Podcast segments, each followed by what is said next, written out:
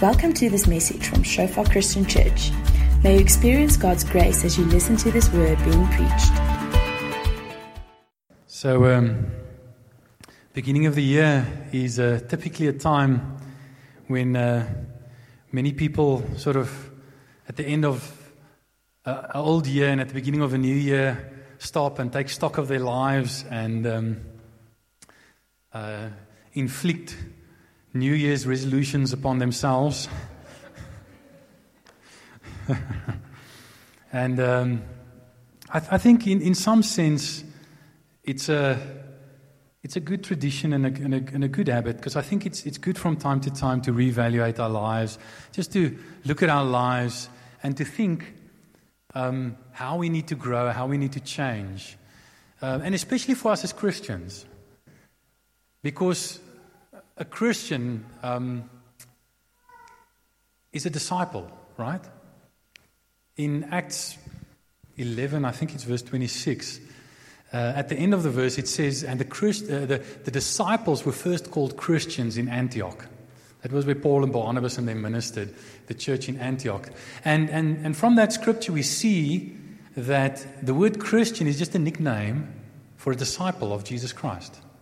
So, I mean, there's this, this misconception about discipleship that, you know, you can be a Christian without being a disciple, but then when you get like really serious, like a hardcore Christian, then you become a disciple. But, but that's not true. If you're not a disciple, you're not a Christian. Because the word Christian is just literally a nickname for a disciple. And the word disciple literally means grow, to, um, a learner or a student. And, and that's why we want to learn and grow in every area of our lives. And part of what we want to do as church, part of what God has called us to do as church, is to encourage one another to, as disciples, submit more and more of our lives, more and more areas of our lives to God and to Jesus' rule, his, king, uh, his kingship and his lordship and his rule. And, and uh, um, in that sense, New Year's resolutions or something like it, reevaluating our lives to see where we need to grow and what areas of our lives we need to submit or maybe resubmit to Jesus uh, or submit more deeply to Jesus. So, um, as part of that, I'm, I'm, going to continue with the word now in a moment, but as part of that, and just as a token of submitting our lives to the Lord, I'm going to ask the ushers just to send around the offering bag and, and just say, Lord, even as we give to you, we, we want to submit that area of our lives and, and our work, our uh, ability to, to work, to be productive, and to earn money. We want to submit that to, to you as well. Um, and we give this tithe or offering just as a token of our submission, of our time and our energy and our resources to you. But do you know that, well, according to the internet, about 80%, according to Google, and I saw this on a few different sites, so they all agree on this, but roughly, roughly 80% of people of New Year's resolutions fail, and usually by around mid February. but roughly 80% of New Year's resolutions fail. Hmm? That long? Okay, you know, you mean you, you, you, you're much quicker. That's funny. Um, so I want to ask you why. Why, why do you think so many 80%, maybe more, of New Year's resolutions fail. Just turn to each other and quickly discuss why do you, what are some of the reasons that you think New Year's resolutions fail so, so, so much? Okay. Let's hear it. What, what, what are some of the reasons that you think New Year's resolutions fail or have such a high failure rate? Lack of accountability. I think that's an important one. So often people make New Year's resolutions, but they try and fulfill them themselves without any support, without any accountability, without anyone to help them. In other words, our, in, our radical Western individualism comes back to bite us. Because we, that's what we tend to do. We tend to live for ourselves and by ourselves instead of together in community. uh, where we can hold one another accountable. Good one. yeah, you, we, we tend to overcommit and underdeliver. yeah, unrealistic um, sort of resolutions. Um, instead of, I mean, certain change does happen radically in people's lives, but that's usually only when the Lord intervenes. But when we change in the normal way, it's usually step by step, little by little.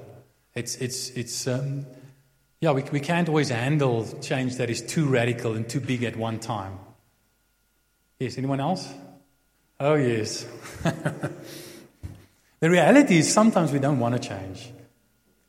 We, or we're conflicted. We're conflicted. In some senses, we do want to change, but in other senses, we don't. Like, um, I think the majority of news resolutions are, have something to do with health and diet. I think so. That's sort of just, you know, from my experience as a human being, what I pick up. And, and the reality is, when we make those resolutions, we want the benefit or the prize of a healthy body, but we don't want to pay the price of living and eating healthy. We still want to eat all those oily, fatty, unhealthy foods, right? Because it's lekker. so, on the one hand, we want to change, but on the other hand, actually, we don't want to change. We're sort of conflicted. We want different things. Yeah, often our New Year's resolutions tend to be what we want for ourselves and not necessarily what God wants for us or what God wants for us most. And God wants to change us, make no mistake. I mean, just, just think about this for a moment, okay? The Bible teaches that when Jesus returns, we're going to be like him, right? Right? When Jesus returns, we're going to be like him. Well, if we're going to be like Jesus when he returns, then one of us is going to have to change. Either we're going to have to change or Jesus is going to have to change. okay, but, but we know Jesus is not going to change. He's the same yesterday, today, and forever. So we're going to have to change. We're going to have to grow. And God wants us to grow. God wants us to become more like Jesus. But sometimes we want to focus on a little fringe issue, which we think is important, but God wants to focus on a much bigger issue. Often we want to focus on some other external issue, and God wants to focus on some other internal issue that He wants to change. Yeah. Now that's good. The, the world is into behavior change external cosmetic behavior change. God is into change of heart and change of identity. God doesn't want to just change what we do, He wants to change who we are. Much, in other words, deeper change. Much deeper change. Okay, so uh, you guys mentioned quite a lot of stuff here. Um, I'll, I'll, put up a few that I put there. Uh, we don't really want to change. We mentioned, mentioned that. We're not really devoted. We want the, uh, the, pride, the, the I put the wrong, the prize without having to pay the price.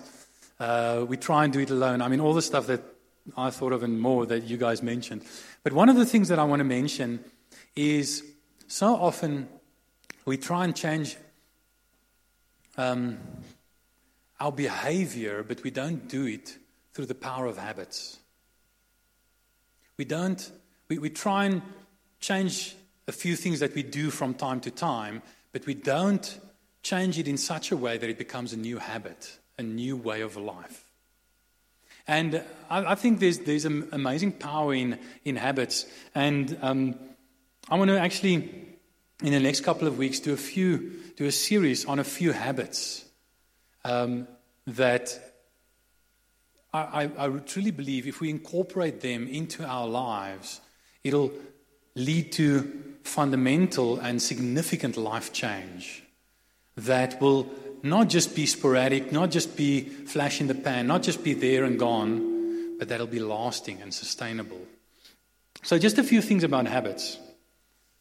Um, what are habits? Those of you who studied science, you probably know of, of Newton's laws, right? And one of Newton's laws is, is that you take an object, and it, if an object is moving in a certain direction, it will keep on moving in that direction unless some other power or force in a different direction works upon it. Okay? That's called the, the, the, the law of inertia. Inertia, I mean, if, if you think of a, like a, a you know, if, if, there was a, if there were a heavy wheelbarrow, you know, full of cement or something standing here, and you pick it up and you start pushing it, it's hard to push. It's difficult because it has inertia, that weight of inertia. But then once you start pushing it, if you, if you can sort of get up to a run and start pushing it, it's actually hard to stop, and you have to like really break it, you know, uh, and pull hard to make it stop. That, that's the power of inertia. And habits are like a form of psychological um, human inertia. Habits are the reality that once we're moving in a certain direction, we tend to stay, keep moving in that direction unless a force acts in upon us. Um, there's a saying first we form our habits, then our habits form us. First we form our habits, then our habits form us. And think about this for a moment. A lot more, according to the research, of what we do on a day to day basis is habit than, than we typically realize. What percentage do you think of what you do on a daily basis do you do consciously, and what percentage do you think you just do sort of unconsciously by force of habit? The stats that I've seen differ, but conservatively, people say at least 45 to 50%, and some people say up to 80% of what you do on a daily basis is habit. So if you want to change your life, you need to change your habits. If I want to change my lives, I need my life. I need to change my habits. The Bible has a lot to say about it. I'm not going to uh, over the next couple of weeks. I'll be saying a bit more about habits as well. But the Bible often talks about ways. If you think about um, the book of Proverbs, you know, submitting your ways to the Lord. There's, there are psalms that say, Lord, teach me your ways, show me your ways, and teach me your ways. And that's another way, that's a biblical way of talking about habits. Um, there's another saying, sow a thought, reap a action. Sow an action, reap a habit. Sow a habit, reap a character. Sow a character, and reap a destiny. In other words, habits are a key to actually changing our characters and changing our lives, growing and becoming more like Christ if we care to use them. Um, like, like, gravity, uh, the power of habit can work for you or against you. Habits are, in some ways, if you want to consciously do it, sometimes, I mean, a lot of the habits that we already have, because we already have a lot of habits, right? Um, so, you know, when, when, when we sort of just learn them accidentally, they, they're easy to make. When you want to do it intentionally, when you want to do it consciously, it's, they're hard to make, but they're just as hard to break. And that's a disadvantage and an advantage because if it's a bad habit, then it's difficult to break it. And that's what we call addictions. Addictions are destructive, bad habits. Okay? Um, but if it's a if it's a good habit, you, you, you want to develop a good habit, and then you don't actually want it to be broken easily. So habits can work for you. Once a good habit has been established, it can actually work for you. It's difficult to break bad habits, but it's just as difficult to break good habits once they've been firmly established. So, you know, it's like um, it's like the gravity, the pull of gravity. It's, it, it's very powerful and it's difficult to break free of the pull of gravity. It takes a lot of force. But, but that pull of gravity is also what keeps us grounded, what keeps us on earth, what keeps us safe, what keeps us from floating off into space.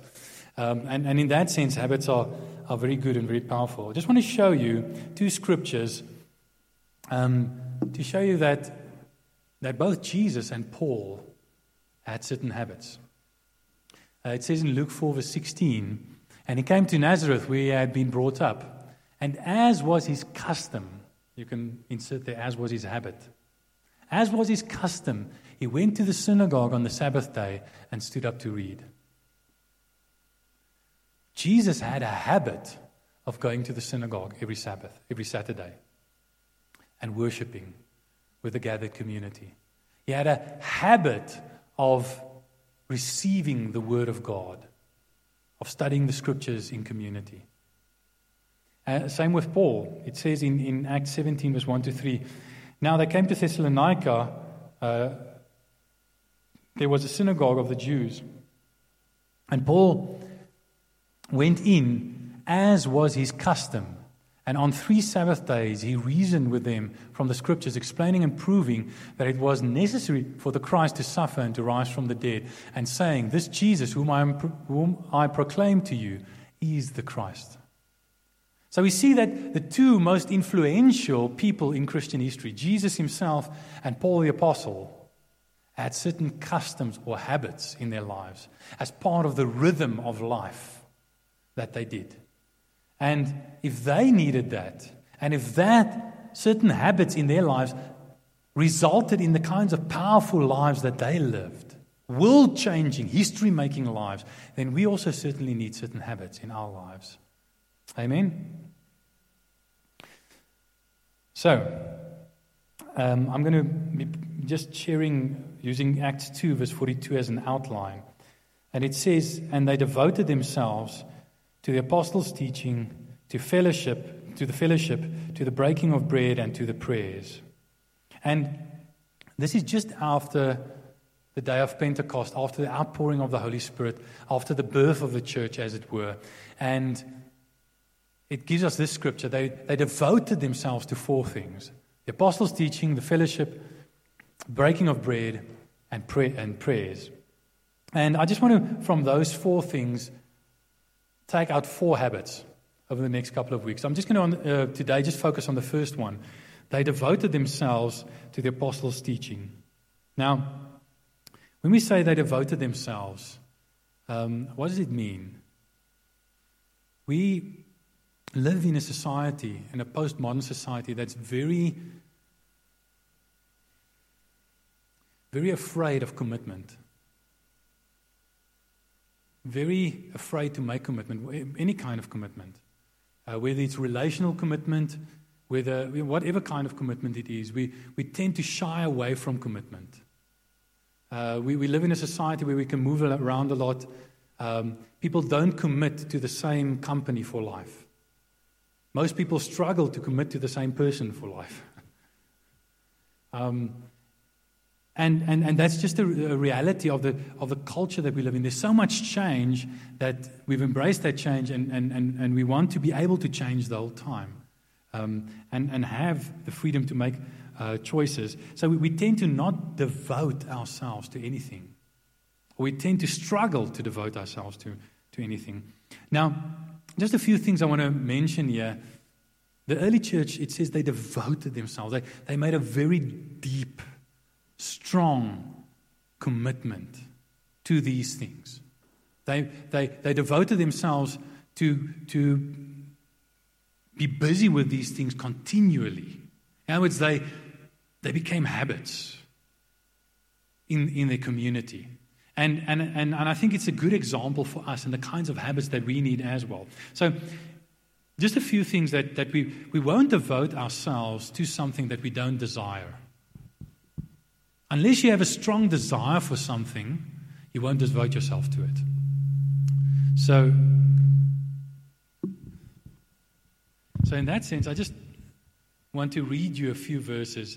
I don't know if you've read this book, The Heavenly Man by Brother Yun. Apparently, pronounce it Un. Uh, I'm not sure how, but I just want to read you.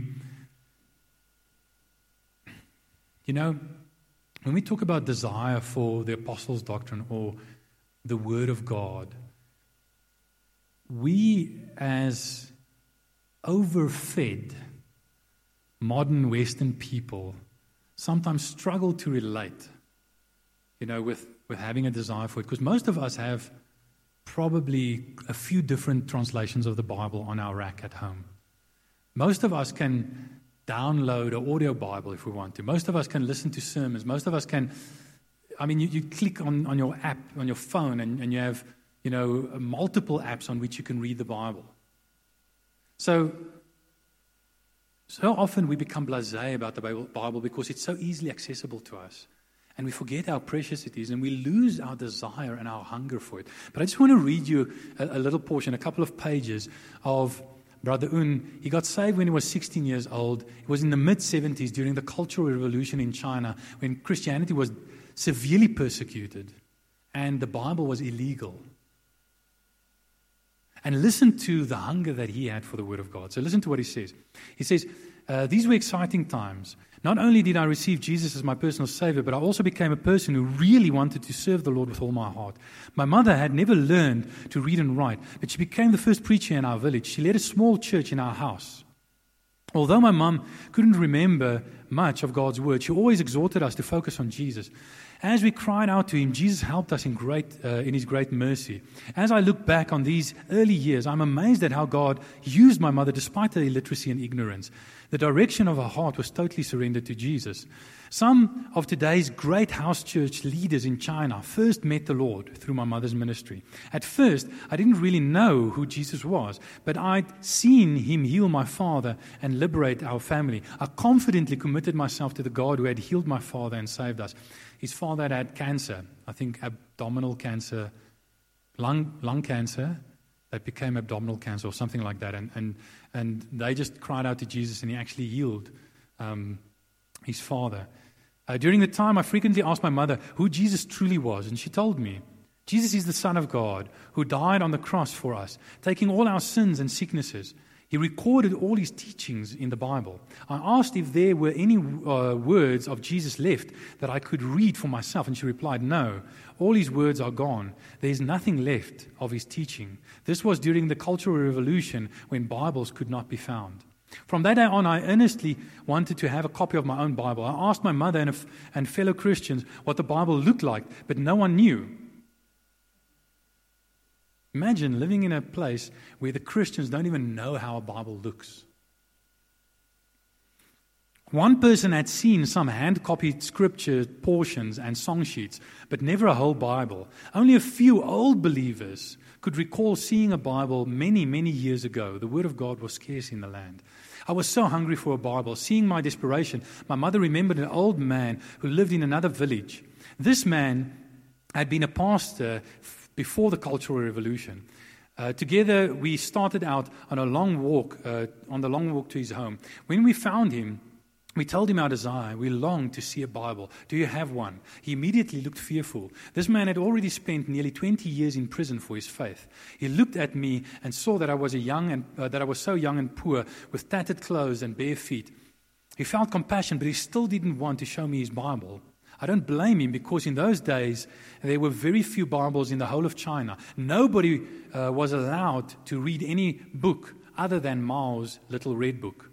If caught with a Bible, it would be burned and the whole uh, and the owner's whole family would be severely beaten in the middle of the village. The old pastor simply told me, the Bible is a heavenly book. If you want one, you'll need to pray to the God of heaven.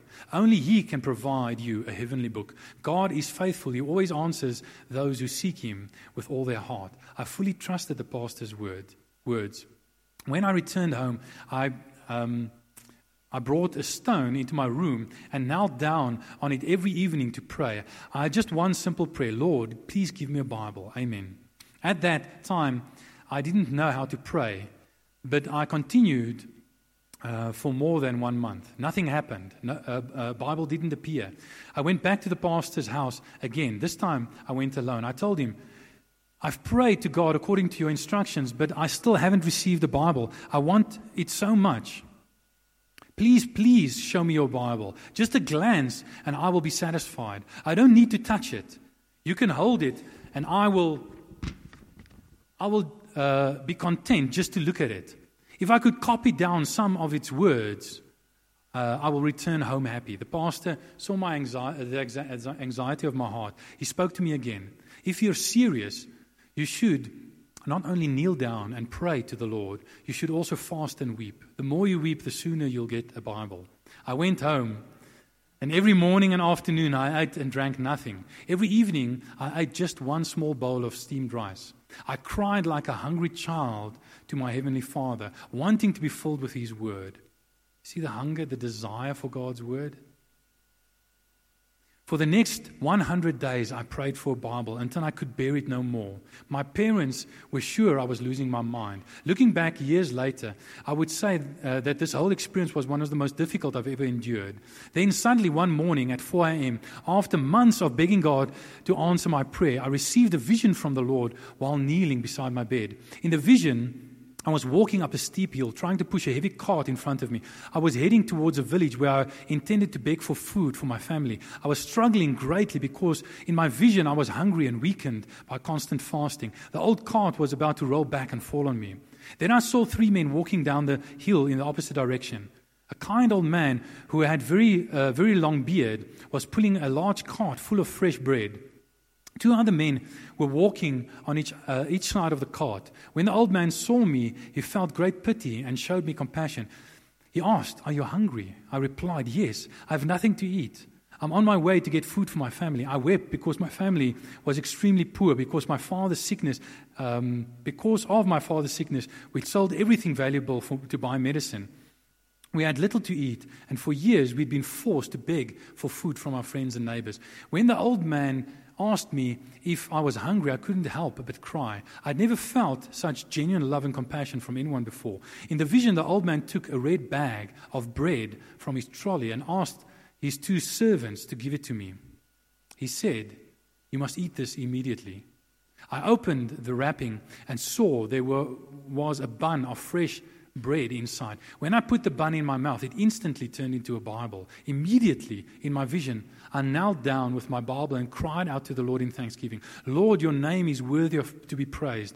I didn't. Uh, I didn't, you didn't despise my prayer. You allowed me to receive this Bible. I want to serve you for the rest of my life. I woke up and started searching the house for the Bible. The rest of my family was still asleep. The vision had been so real to me. Um, and when I realized it had, been, it had only been a dream, I was deeply anguished and I wept loudly. My parents rushed to my room to see what had happened. They thought I had gone crazy because of all my fasting and praying. I told them about my vision, but the more I shared, the crazier they thought I was. Mother said, The day hasn't dawned yet, and no one has come to our house. The door is firmly locked.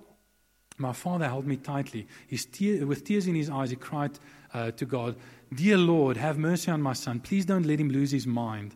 I'm willing to be sick again if that will prevent my son from losing his mind. Please give my son a Bible. My mother, father, and I knelt down and wept together, arm in arm. Suddenly, I heard a faint knock at the door. A very gentle voice called my name. I rushed over and asked through the locked door, Are you bringing the bread to me? The gentle voice replied, Yes, we have a feast, a, a bread feast to give you. I immediately recognized the voice as the same one I had heard in the vision. I quickly opened the door, and there, standing before me, were the, two, the same two servants I had seen in the vision. One man held a, ba- a red bag in his hand. My heart raced as I opened the bag and held in my hands my very own Bible. The two men quickly departed uh, into the still darkness. I clutched my new Bible to my heart and fell down on my knees outside my, the door. I, I thanked God again and again. I promised Jesus that from that moment on, I would devour his word like a hungry child. Later, I found out the names of the two men. One was Brother Wang, and the other one was Brother Sun. They came from a village far away. They told me about an evangelist whom I'd never met.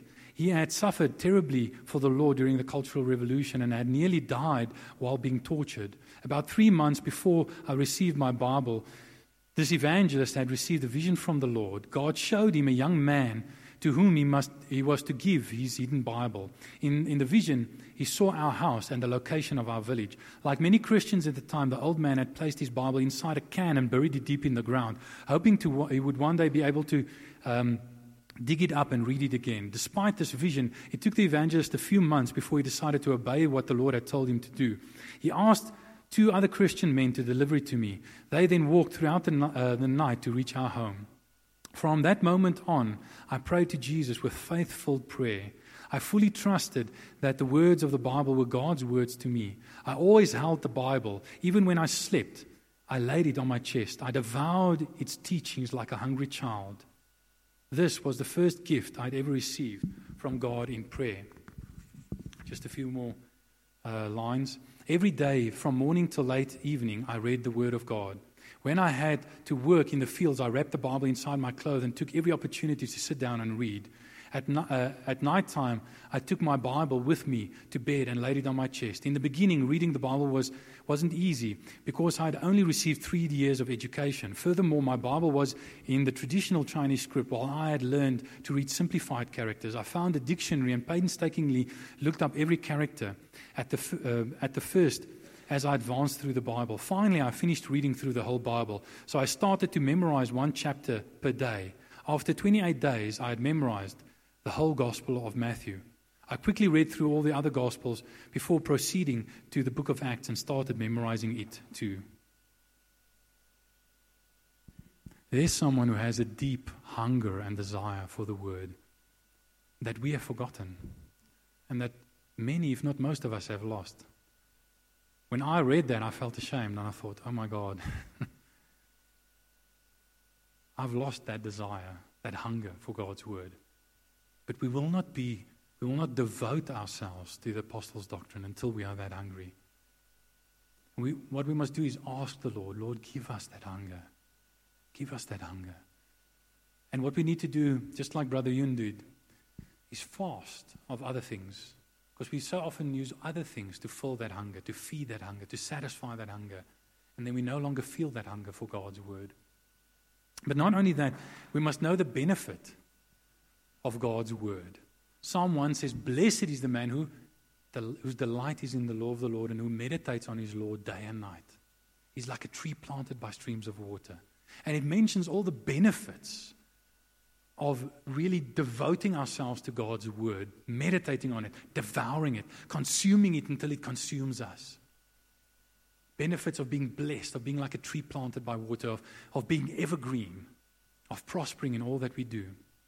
Uh, I just want to show you a, a quick video clip which discusses this whole issue of, of the Bible and the benefits of Bible reading. And something very interesting. They did a survey, I, I can't remember how many people, 40,000 odd people in America between the ages of 8 and 80. And they discovered some very interesting things about Bible reading and, and our commitment towards the Bible. Um, and, and, and as you're going to see, the Bible doesn't really benefit us unless we really commit to it, unless we really devote ourselves to it. There was a recent study by the Center for Bible Engagement where they pulled 40,000 uh, uh, general population in the U.S. from 8 to 80 and they just wanted to see how we are engaging with Scripture. Right. And they discovered something that actually became kind of the profound discovery of the entire study. It, they weren't even looking for this, and this is kind of became the highlight of the study. Right. Um, when we're in the Scripture one time a week, and that could be church on Sunday. That's pastor saying you open your Bible, we hear the message. One time a week had negligible effect on some key areas of your life. So i I'm going to spell that out more here in a moment. Two times a week, negligible effect. Now, at three times a week, there was a blip on the map. Like there was a heartbeat. Something happened. Again, a heartbeat. Okay. But here was the profound discovery. When we're in the scripture four times a week, it literally spikes off the chart. You would expect that it'd be one, two, th- I mean, there'd be a gradual incline Right. on the effect and impact that would have in your life, but it was literally one, two, three, four, something radically happens. Okay, you got my curiosity. To this what, extent. What kind of behavior is being affected? Feeling lonely drops 30%. Wow. Ang- With four times a week in the Four Bible. times a week in the Bible. Okay. Anger issues drop 32%. Uh, bitterness in relationships, marriage, a relationship with your kids, and so on, drops 40%. Alcoholism drops 57%. Feeling spiritually stagnant. You know, if there was one area when I'm talking with people that, that they'll be honest about is they just feel spiritually stagnant. Ask them the question, how much time are you spending in scripture? If they're in the scripture four times a week or more, it drops 60%. Wow. Viewing pornography drops 61%. That's very important. now, on a flip positive side, sharing your faith Wow. jumps 200% Wow. because you have a confidence in God's word. And then discipling others jumps 230%. That's that's amazing right there. So, as you can see, there's uh, amazing benefits to not just reading scripture now and then, but actually devoting ourselves to scripture. devoting ourselves to it. Um, and if we know those benefits, now, obviously, we're not just going to do it for the benefits. On the one hand, we do it because it's the right thing to do, but we also do it for the benefits. Right? We also do it for the benefits.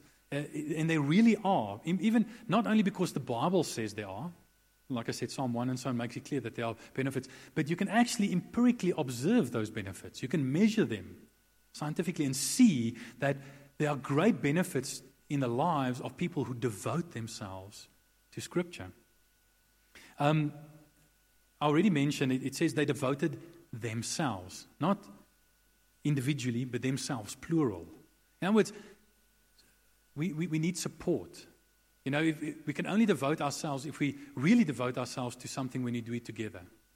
It, it's very hard for, for people to devote themselves to something that, that is life changing and world changing by themselves. And that's why it's important to notice that this is a community, the church community, the early church community, who devoted themselves corporately, together, supported one another. Your devotion to Scripture and to Christ, or lack thereof, affects the devotion of those around you. Think about that for a moment. If you devote yourself to Scripture more and to Jesus more, you'll encourage those around you to devote, devote themselves to Scripture and to Jesus more. So it'll not only benefit you, it'll benefit those around you. And those around you will help you to fulfill those commitments, the accountability that Alex was talking about. Uh, and, and then also it re- requires regularity. It talks about daily they met from house to house in the temple.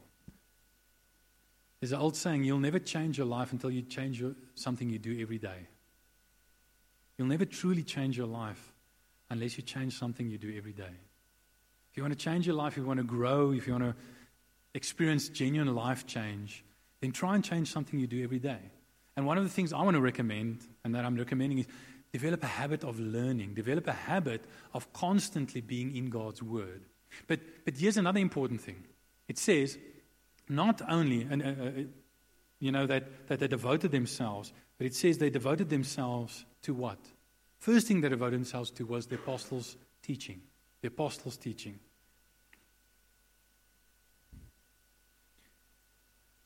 Um, when we devote ourselves, there are many people who devote themselves to the wrong stuff. Right? We know that. We've seen lives dedicated to, I mean, on that video clip, they mentioned pornography, for instance. Okay, you, you can devote your life to pornography, but you're devoting yourself to the wrong stuff. So it's important not only that we're devoted, but that we're devoted to the right stuff. And even when it comes to learning, we need to devote ourselves to learning the right things. I mean, we live in the information age, in the internet age, where there's so much information out there available, freely available, easily accessible, that it's actually astonishing. But the problem is that there's just as much misinformation as true information. So the, the question for us is not how do we get information, but how do we get the right information? Not how do we devote ourselves to learning, but how do we devote ourselves to learning the right stuff? And the starting point is to devote ourselves to the apostles' teaching. To the apostles' teaching. And, and that obviously includes scripture. The apostles' teaching included scripture, but it's it, it, it, notice that Luke doesn't say they devoted themselves to the reading of scripture or they devoted themselves to listening to Scripture, or devoted themselves to listening to preaching on Scripture. They devoted themselves to the apostles' doctrine. Now, firstly, it was based on Scripture, but it was Scripture read through a gospel lens. That's the teaching of the apostles. It's all of Scripture, but read through a gospel lens. Read through in the light of what Jesus did for us and is doing in us through His Spirit. Okay, so it's the apostles' doctrine. But they devoted themselves um, not only to listening to it, not only to learning it, but to living it. Notice they, they, it doesn't say they devoted themselves to listening to the apostles' doctrine or to learning the apostles. It says they devoted themselves to the apostles' doctrine, period. In every way of life, learning it and living it. And now, so we live in a world that says live and learn. And, and, and I don't think there's anything wrong with that, but you can also learn and live. You see, when you, when, when, you, when you don't have the truth, then you must live and learn. You know, live and then try and sort of, you know, by trial and error, error fix, figure out what's right and what's wrong and, and, and, and live, what you should live according to. But when you have the truth, when, like we have the apostles' teaching, we can learn and live. We can learn the right things and live according to it. When it says the apostles' teaching, what are the apostles? The word apostle means sent one. Sent by whom? Sent by Jesus. His special sent delegates to minister his word, his gospel, his authoritative interpretation of scripture to us. And, and, and that's why this is where we need to start. Because then we know what we believe, what we're learning is the right thing, and then we can safely and with a clear conscience devote ourselves to it because we know it's right. We know it's Jesus' teaching that came through his sent delegates, his apostles, to us. Just in, in closing, I just want you to notice Jesus had this custom, like we, like we read earlier, of going to the synagogue. But he also clearly had a custom or a habit of learning scripture. In his temptation, and I'm just using these as an example, his temptation and his death, we see how full of scripture Jesus was, how devoted to scripture Jesus had been through his, throughout his life. Because when he was tempted, after 40 days and nights of fasting, I, I love the Bible. The Bible, God is the master of the understatement. It says, after fasting 40 days and nights, he was hungry. you bet he was. and he was obviously in a weakened state, a vulnerable state. And the devil comes to him in this weakened, vulnerable state. Like he always does, he likes kicking us when we're down, when we're not feeling good, when we're weak, when we're sick, when we're broken, when we failed, when we're feeling bad about ourselves. That's, he likes kicking us when we're down. Okay? Be aware of that. Know your enemy. Okay? He did that with Jesus, he'll do that with us. But he comes to Jesus in this weakened state and he says, he tempts him three times. If you are truly the Son of God, command these stones to become bread. And Jesus every time answers, It is written. Man shall not live by bread alone, but by every word that proceeds from the mouth of God. Throw yourself down from the temple. It is written, You shall not tempt the Lord your God. Fall down and worship me, and I'll give you the kingdoms of the earth. It is written, You shall not tempt the Lord your God. You'll worship the Lord your God, and him only will you serve. Now, when you're under temptation, you know, what, what comes out is what's really inside. More so when you're under torture, like Jesus was on the cross. You know the old saying, what comes out when you squeeze a lemon? Lemon juice, because that's what's inside. The squeezing doesn't put the lemon juice inside, it just squeezes out what's inside. So, pressure, and especially the severe pressure that Jesus experienced under torture, when you're being tortured to death, you don't think, um, what should I say that'll come across as pious and God fearing and.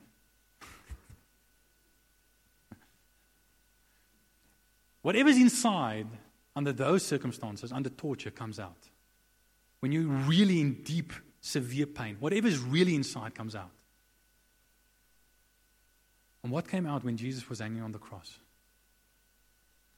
Scripture. Scripture. I mean, even when he was at, at his worst moment, even when he was so, when he was being so severely tested, not only the physical death that he was experiencing, the physical torture, but the, the even much worse psychological, emotional torture that he was experiencing when he said, My God, my God, why have you forsaken me? That's a quote from the Psalms. Psalm 22. My God, my God, why have you forsaken me? Now, I want you to think about this. I don't think there's anyone here, when I check us out in terms of age, who is so young that you've never been rejected or never been betrayed in relationship. Right? All of us have experienced that hurt, that pain. That can be some of the most severe pain known to man when you rejected and when you betrayed. Especially, and the more you love someone, the more it hurts when they hurt you the, the, the longer you've had a relationship, the deeper the relationship is, the more it hurts.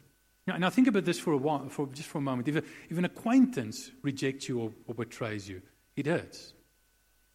I mean, you can deal with it, but it does hurt. When a good friend rejects you or betrays you, it hurts a lot more.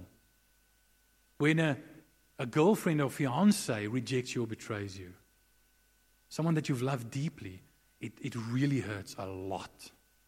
When a spouse, especially one that you've been married to for many years, maybe decades, betrays you and rejects you, that's like ripping your heart out. That's why divorce is so painful, so devastating. When a child rejects you, I mean, you can only imagine how painful that is, or a parent. But think about this Jesus and the Father have had the most perfect, most intimate, closest relationship for all of eternity. A relationship that is so intimate, so loving, and had been so intimate and so loving for all of eternity.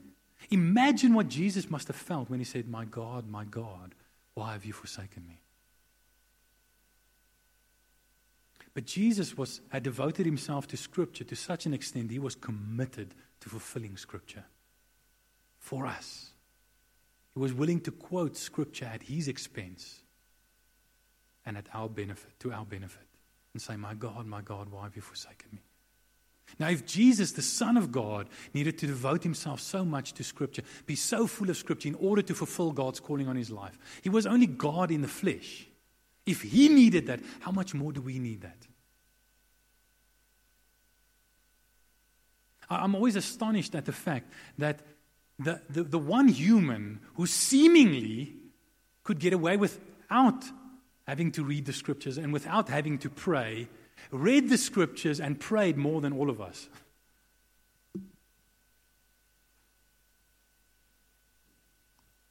So I, I just want to close with this. I want to give you a few tips, some practical tips. How do you devote yourself to Scripture? There's a lot more I could have said, but I'm, I'm going to skip that and just um, end off with some practical tips. First tip I want to give you is go low tech. Okay, go low tech. Don't do Bible study on your smartphone or your tablet. You can. Sometimes I do when I'm doing research and so on. But the problem is, there's always a WhatsApp that comes in or a Facebook notification that pops up. there are too many distractions. But if you go low tech, there are no distractions. Switch off your phone, put it on flight mode, put it aside, turn it around so you can't see the screen. Take your Bible, read it, consume the word until it consumes you. So the first tip is go low tech. The second tip is um, use a bookmark. Ooh, that's profound. no, but seriously, I, I, wouldn't. For some of you, this might work. You know, those lists of, you know, you, read these chapters a day and then you can mark them off on that little piece of paper. Does that work for anyone? That's never worked for me. Because I inevitably skip a day or two, and then I get behind and I get flustered and I just drop it. But if you have a bookmark in your Bible, you just open your Bible wherever the last place was that you read, and you read a chapter or two or three or however many you want to commit yourself to reading. And if you skip a day or so, and that's another tip expect failure. Expect yourself to fail. If, you, if you're going to say, I'm going to read a chapter a day every day, expect that some days you're going to fail. You're going, you're going to not read a chapter. And don't you know, beat yourself up about it. Just say, Lord, I'm sorry. Please help me to, con- to recommit and to continue. I'm just going to open up where my bookmark was and I'm going to continue reading. And I'm going to enjoy it. Okay? Um, another uh, tip is um, I mentioned it sort of uh, set daily goals. Even though you expect failure, set yourself daily goals. Say, I'm going to read a chapter a day. I'm going to read uh, two chapters a day. Whatever you feel is manageable for you. And then just read. Just read and just and then meditate on it and say, God, uh, teach me your word. How does this apply to me? Um, then don't do it alone. If you can at all, get yourself some buddies in your small group. And that's why we asked, you know, do you want to join a small group? Get someone in your small group or some other friend where you guys can keep one another accountable. And maybe on a weekly basis, check up on one another and say, let's get together for coffee. Or at the very least, let's do a phone call and say, okay, how did your Bible reading go? What did the Lord say to you? What is the Lord laying on your heart? What did you learn? And where you can honestly say to each other, well, you know, this wasn't a great week. You know, I only actually read my Bible three times this week. Um, you know, I was aiming for more, uh, but, I, but you know, keep me com- uh, accountable. Next week, check in on me. Don't just check in once, check in three times, and check. in, Ask me, you know, how's it going with you? But don't do it alone. And then, finally, um, cluster your habits. And, and, like I said, I'm going to in, in this series, I'm going to talk more about habits, just the practical aspects of habits. But when you cluster habits together, they reinforce one another. So if you're a coffee addict, like me, then get up in the morning, make yourself coffee, and read your Bible. And that habit of making coffee and drinking coffee and the habit of reading your Bible will go together and they'll mutually reinforce one another. Okay, so use tricks like that. Don't be afraid of using dirty tricks. no, but of using any trick, but anything, just to really get into the Word of God. Now, yeah, I just want to leave you with this thought. If you could have a habit, a regular, even daily habit, of consuming God's Word until it consumed you, of constantly learning from God's Word, of constantly receiving God's Word and having it filter into your life, would that change your life? I think that would change your life significantly. I think we'd start experiencing that, those stats. Some of you are already experiencing those stats. You're so excited about what you hear in God's word, you can't help telling people about it. And that's good. So I just want you to, to close your eyes and, and just on, on a practical level, I want you to do two things. Say, God, what do I need to stop doing so I can devote myself to the apostles' doctrine? What do I need to stop doing? In words, what do I need to give up to make time and space in my life for this? Okay? And then, Lord, what commitment? How do you want me practically to devote myself to the apostles' doctrine? How many chapters do I need to read a day? Etc. Whatever it is. But how do I need to practically commit myself? Just those two things. Just want to pray it, and then I want you to, in your heart, just make that commitment. Those two commitments. What you're going to give up, and how practically are you going to commit yourself to God's word? Lord, we want to fast from the things of the world so we can develop a hunger for you and for your word. And Lord, you saw in each person's heart and you spoke to each person's heart, Lord, and you know what we've committed ourselves to give up, and you know what we've committed ourselves to, de- devote, to devote ourselves to. And we want to ask you for the grace to do that. We realize that the early church devoted themselves to these things, to the apostles' teaching, fellowship, breaking of bread, and prayer.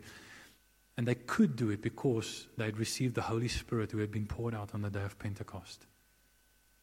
And Lord, Holy Spirit, we just want to invite you to just come and fill us again with your presence, with your power, and with your grace, so that we can devote ourselves likewise to the same things. And we pray, Lord, that this year we will develop a habit of learning, learning together, learning the apostles' doctrine, learning from your word.